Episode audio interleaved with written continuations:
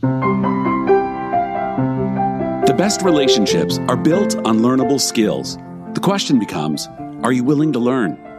Join John and Sungshim Loppnow as they converse with leaders at the intersection of brain science and spiritual formation, with practical ways of staying connected to the presence of God and to one another.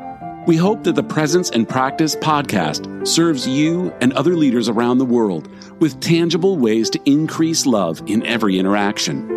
And now, to tell you more about today's episode, here's John and Sungshim. I'm sitting outside recording this intro to part two, and I just wanted you to be able to hear the birds. They're so sweet.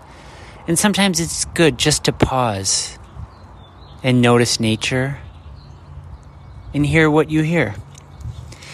In this episode, Ken and I continue our conversation, and we start off talking about a practical, honest definition of trauma and how it's quite a normal experience on some levels that we all experience. And then we continue the conversation. So I look forward to hearing your responses and uh, how we can continue to serve you. So God bless and enjoy. One thing I, I think it'd be good to talk about is trauma, bonding, attachment. And you know, and probably you can relate as a therapist, when I people seek me out, they're like, okay, I have trauma. But some of them are just anxious and they're like, I don't have trauma.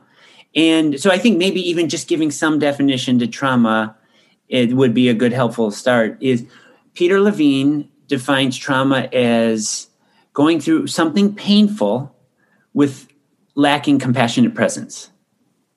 I like that.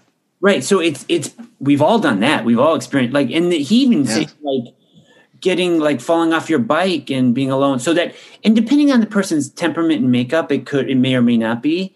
Or like they, he talks about a girl whose ice cream cone fell off, and it's not like the parents were mean, but just weren't attentive to what that meant uh, to the inside. And yeah. so if there's a lack of compassionate presence and you feel alone in it and it hasn't been healed, then that's an experience of trauma. That's one level. That's like the broadest, most open way of saying, like, oh, there's parts of us that experience some pain and it probably is there a little bit, stuck there. Yeah.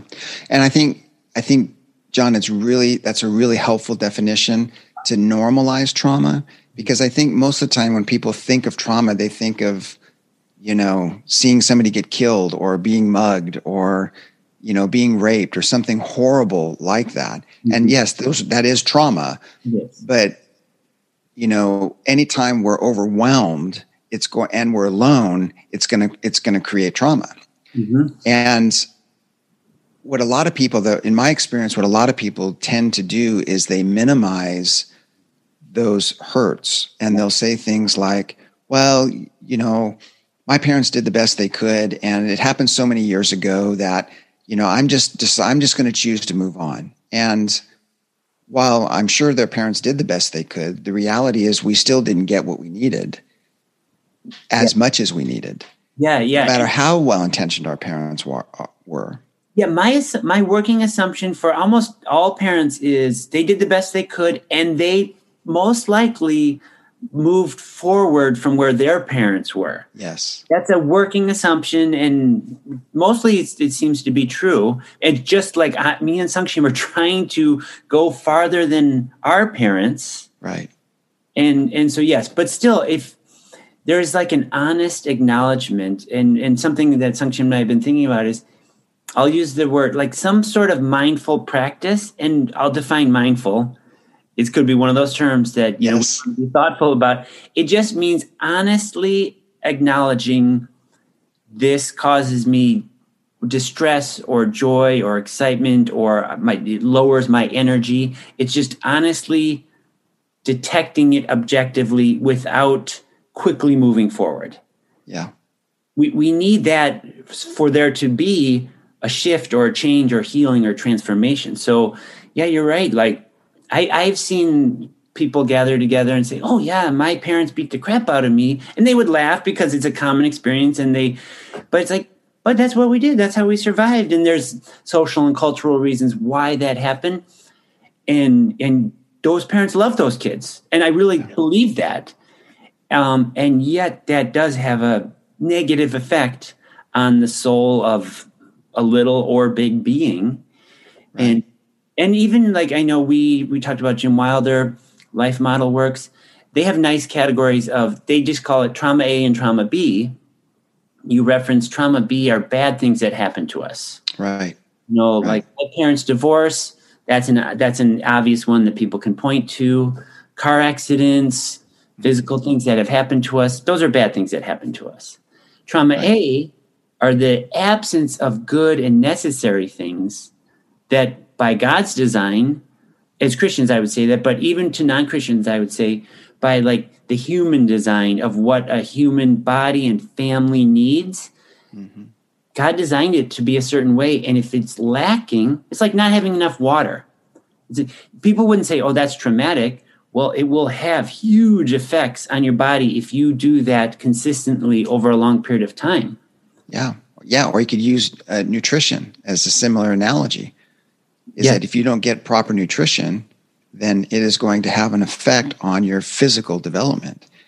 And for some reason, there's a, I'm actually writing an article right now about the social stigma that emotional uh, problems or struggles uh, has.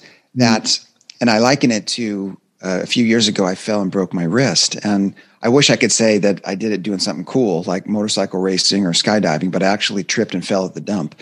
And it was so painful. Well, nobody had any problem with me going to the doctor, getting the surgeries that I needed, doing physical therapy, you know. All, if, I, if I saw you, I would have just told you to suck it up. Why you need to go to the doctor? You're so compassionate, John. Right? Yeah. But if I'm struggling with depression, which I have struggled with it uh, before, or anxiety, which I still struggle with to degrees at times uh, today, and need to deal with that in a way that's through therapy or through medication or whatever, it's like, ooh, maybe you don't have enough faith ken maybe you know maybe there's some kind of spiritual warfare thing going on you need to mm-hmm. confess something or and mm-hmm. you know some of those things could be true for sure but there there seems to be a broad acceptance of physical things. If you have high blood pressure you take medication for it. Nobody's got a problem with it. If you have high cholesterol no big deal. If you're diabetic no big deal to take insulin. But man if you struggle with something emotionally mm. you have a stigma on you even in the church, which to me is is really sad because over and over again we see in scripture that Jesus had compassion on the crowds. Paul talks about bearing each other's burdens. Mm-hmm. Uh, and in doing so, you fulfill the law of Christ. It's like, whoa, that's a big deal. Mm-hmm. You know, James 5 talks about, uh, you know, confessing our sin one to another and praying for each other that you may be healed. I did a whole Mm. uh, deal on that one in my dissertation and pulled that verse apart because the wording that's used there can refer to both physical as well as emotional pain. Mm. And so, for some reason, though, we don't have a good theology mm. of emotional pain or even of emotions for that matter. And I think that's where writers like, you know, uh, Pete Scazzero has been really helpful to kind of, you know, pioneer the way there for understanding emotions in our uh, in our spiritual life. Yeah, yeah, that was really helpful for me. No, you're right. the The role of emotions. What? Yeah, a good theology, or even like a, good philosophy, even in the world. You know, I think that's partly why is sure we don't even understand the role and what it is and how how we can have compassion for each other. Like, oh, I'm sure people go, oh man, you broke your wrist. It's writing and all those things are impacted. Like, oh, you're feeling anxious. Oh yeah, that can really disrupt the day and it's harder to get things done. And that would that's kind of a compassionate response. One verse that I like that sort of is like a rule of thumb of what human maturity is, which is, you know, Life Model talks about a full development is, but one is, can we weep with those who weep and rejoice with those who rejoice? And if you're in community, most likely both of those are happening simultaneously depending on the size of the community. Like some people are excited like oh i accomplished this. That's like rejoicing. And then another person is sad that they lost a job or a family member or just like they're feeling down and they don't even know why yeah can you know, as you were sharing that I, I, I remembered years ago, uh, I was at a church in Washington, D.C., and one of the ministries that I started was a ministries to young couples. We had a young adult ministry, and we had all these uh, people getting married. And I just thought, hey, this will be really fun. We're celebrating kind of the first year of marriage and just helping them get off to a good start, and it's it's great. So we had all these couples, and we were having a blast. And then after about eight eight months or so, because these uh, in Washington at that time, at least, people were getting married a little bit later, so they're in their late 20s. Mm-hmm.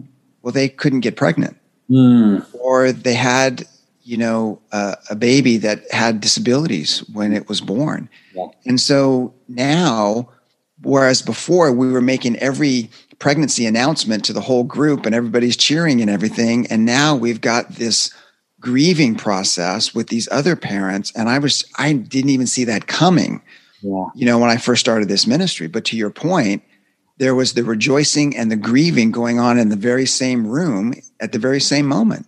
Yep and it's it is very hard. It is a high vision to be able to become the kind of people a people not just an individual but a people who can rejoice and weep in community together.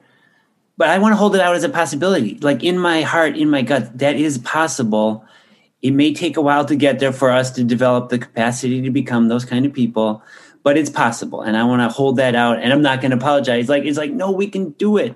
But there's going to be bumps along the way. And I know, like, especially around grief and emotions, like, oh, I don't want to like share because they're excited and I don't want to take away, or I just feel horrible. I could see the one grieving, it's hard to rejoice. It yeah. just is. And I, it's, that's just painful and tough. And so it's not easy. I give my, a lot of compassion for the whole journey. Well, and and then if you if you know someone, or maybe some of your listeners might even be experiencing chronic pain. Oh. You know, we have a really good friend, uh-huh. Susan and I, that has chronic pain. Yeah. So every time you ask her how she's doing, it yeah. you know, and she she she's really careful about that. She really doesn't want to be a downer, but it's hard for her to really be honest with with you about how she's feeling because she's pretty much always feeling crappy. And it, it's just so hard because she doesn't want to be a burden. She doesn't want to be the buzzkill in the room, you know, because of her disability. And so it creates that tension between needing to be vulnerable and needing to be, you know, needing the empathy that comes, you know, with those that really care about you, but not wanting to overwhelm others with the constancy of that pain and that's why I I believe it's like a communal response because then yes. maybe some people in the community can attend to somebody with a little more, but it, it is a communal thing, and then you can rejoice, and it doesn't have to be everybody all the time, everything, but some simple like mindful like a group mindfulness of like in this community we actually have people who are in pain and suffering mm-hmm. and celebrating and we hold it together one of in, in Colossians, one of my favorite verses that I'm meditating on, in Christ all things are held together. Yes. And that you can meditate on that forever and never reach its end. Well, and that's such an encouraging passage, even in light of all that's going on in our world today, with all the uncertainty and all the concern and all the fear and you know the pandemic and everything else. That hey, Jesus is holding all this together. He's yeah. still on the throne. He's in control. He's sovereign. Yes. And we can we can rest in that. Even in the midst of very difficult circumstances, we can we can rest in that. Yeah. Well, you know, we talked about a lot of things. Is there something on your heart that you wanted to like draw out as, you know, we begin landing the plane, but what's what's your uh, what what do you think, "Oh, I wish we could have mentioned this or talked about this or wove this in?" John, one of the things in the joyful journey, and that you are an author on that work, that I have found, both Susan and I have found very helpful, and I've actually used it with some of my clients too, is Immanuel prayer. And maybe as a really practical uh, tool for all that we've talked about in this, how would you see? Let me flip this the, the interview here on you. this is your show. I like it. I like it. How would you see Immanuel prayer informing us and being a tool for us to process trauma, to understand emotion, to you know all these things that we've been talking about. That is so good, and the and we are Sungshim and I are even discovering the beauty of the process that was a communal discovery and integration with Jim and Anna and Sungshim, kind of putting it all together. So you know, we start with gratitude and most of the time depending on we have a capacity we could we could focus on something we're grateful for and hear god's response. But sometimes we're just in so much distress it's like forget it. I, there's nothing. I'm just yeah. in pain and this sucks. You're just locked up. Yeah it's just mm. so as an ongoing practice it's good to start with gratitude but honestly just just read the psalms. Like you know they they usually end with some form of acknowledgement and gratitude but sometimes there's a lot of like what is going on god? What's how long? What's happening? Yeah. you know? Well, so, there's a whole book in the bible called lamentations. Right? Let's remember that you know? Yeah.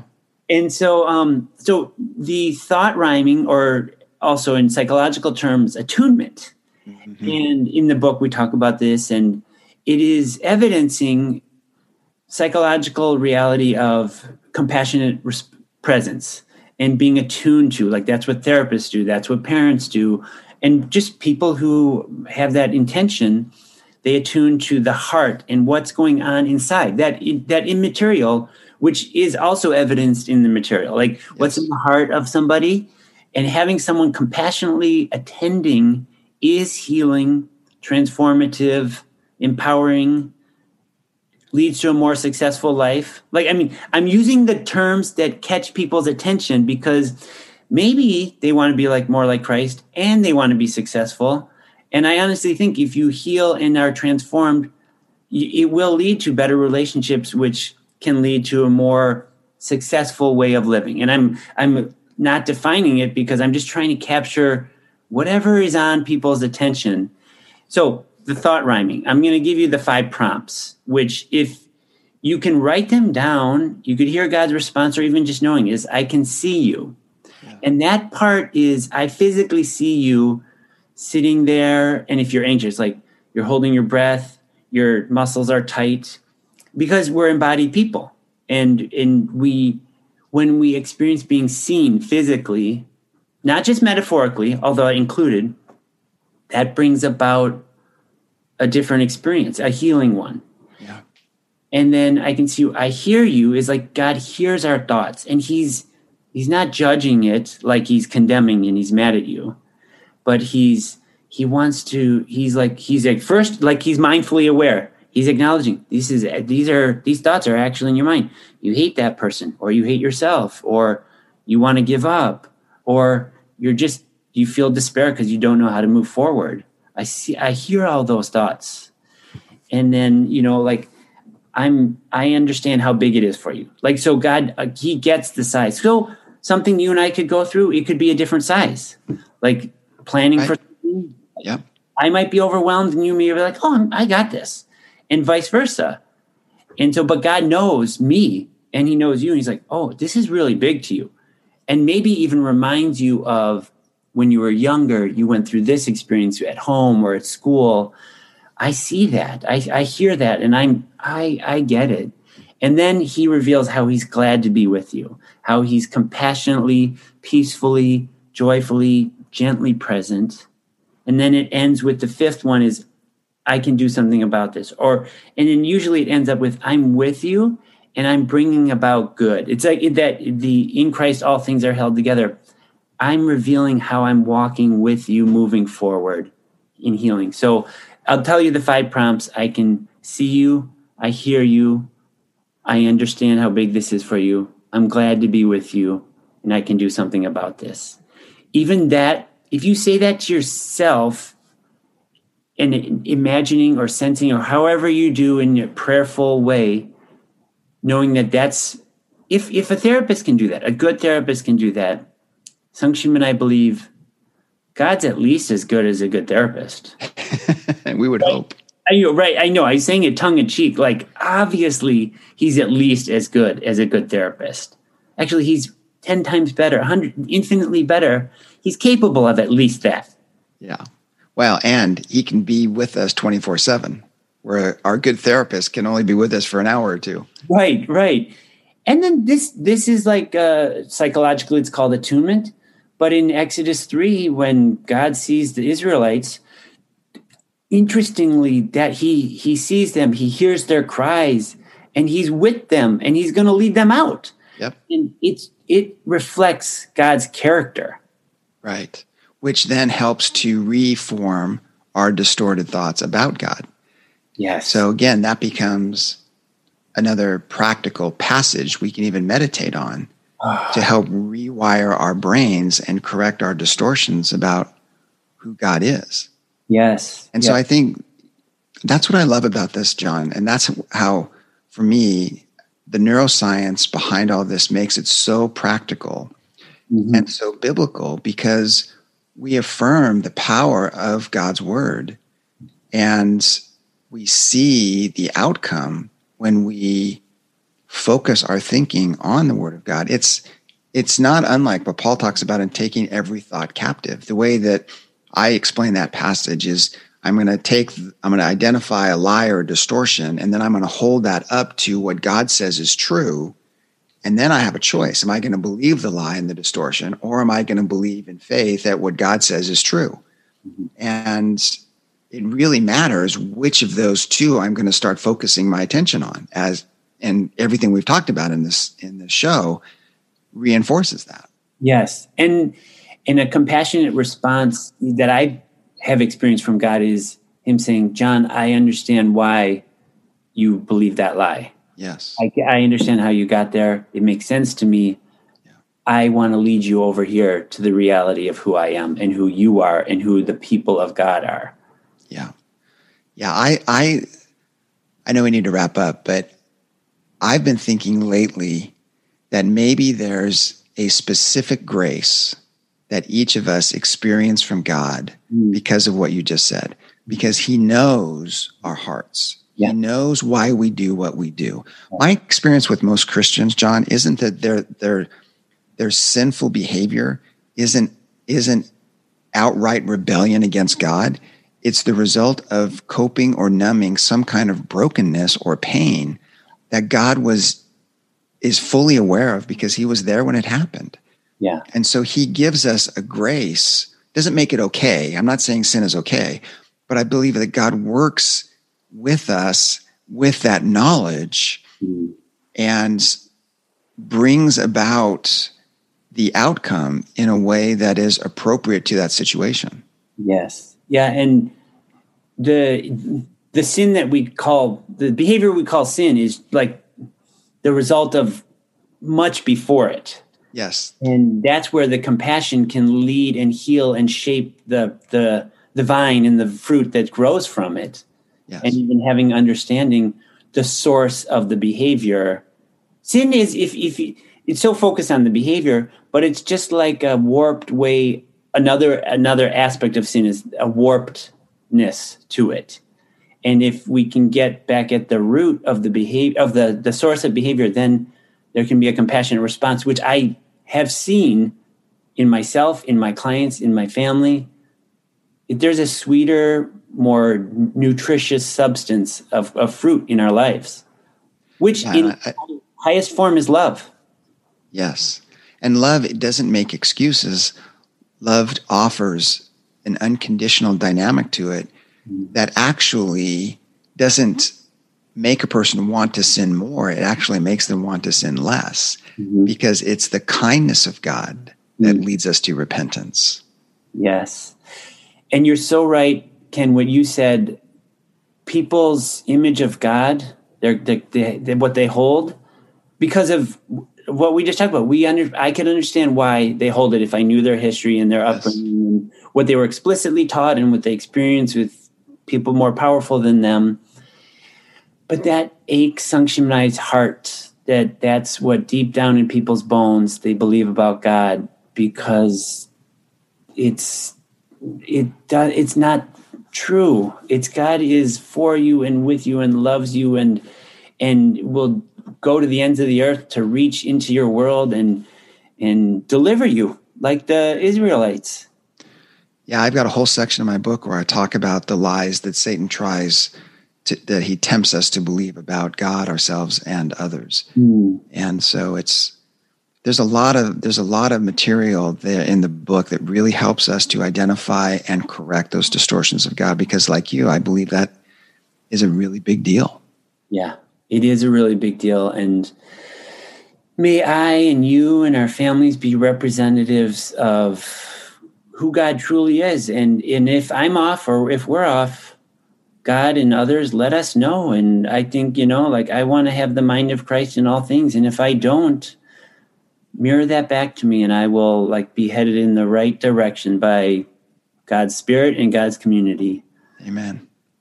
Ken, would you do me a favor and just kind of weaving in who you are, what we've talked about, bless the people who are still listening and um, and just weave in a blessing. I'd love to. May you experience all the fullness that Jesus has made available to you, all his loving kindness and goodness and gentleness. May that be yours in Christ Jesus. Amen. Amen. Thank you. Ken, thank you so much. I think we could even talk longer. We could. we, are, we are brothers and resonate so much. And I hope people check out the book and your website. It is idtministries.com, correct? That's it. Yes. And I think you have great resources. I love what you're doing. And uh, remember, you're the light of the world, and let's reveal Christ to one another in all we do.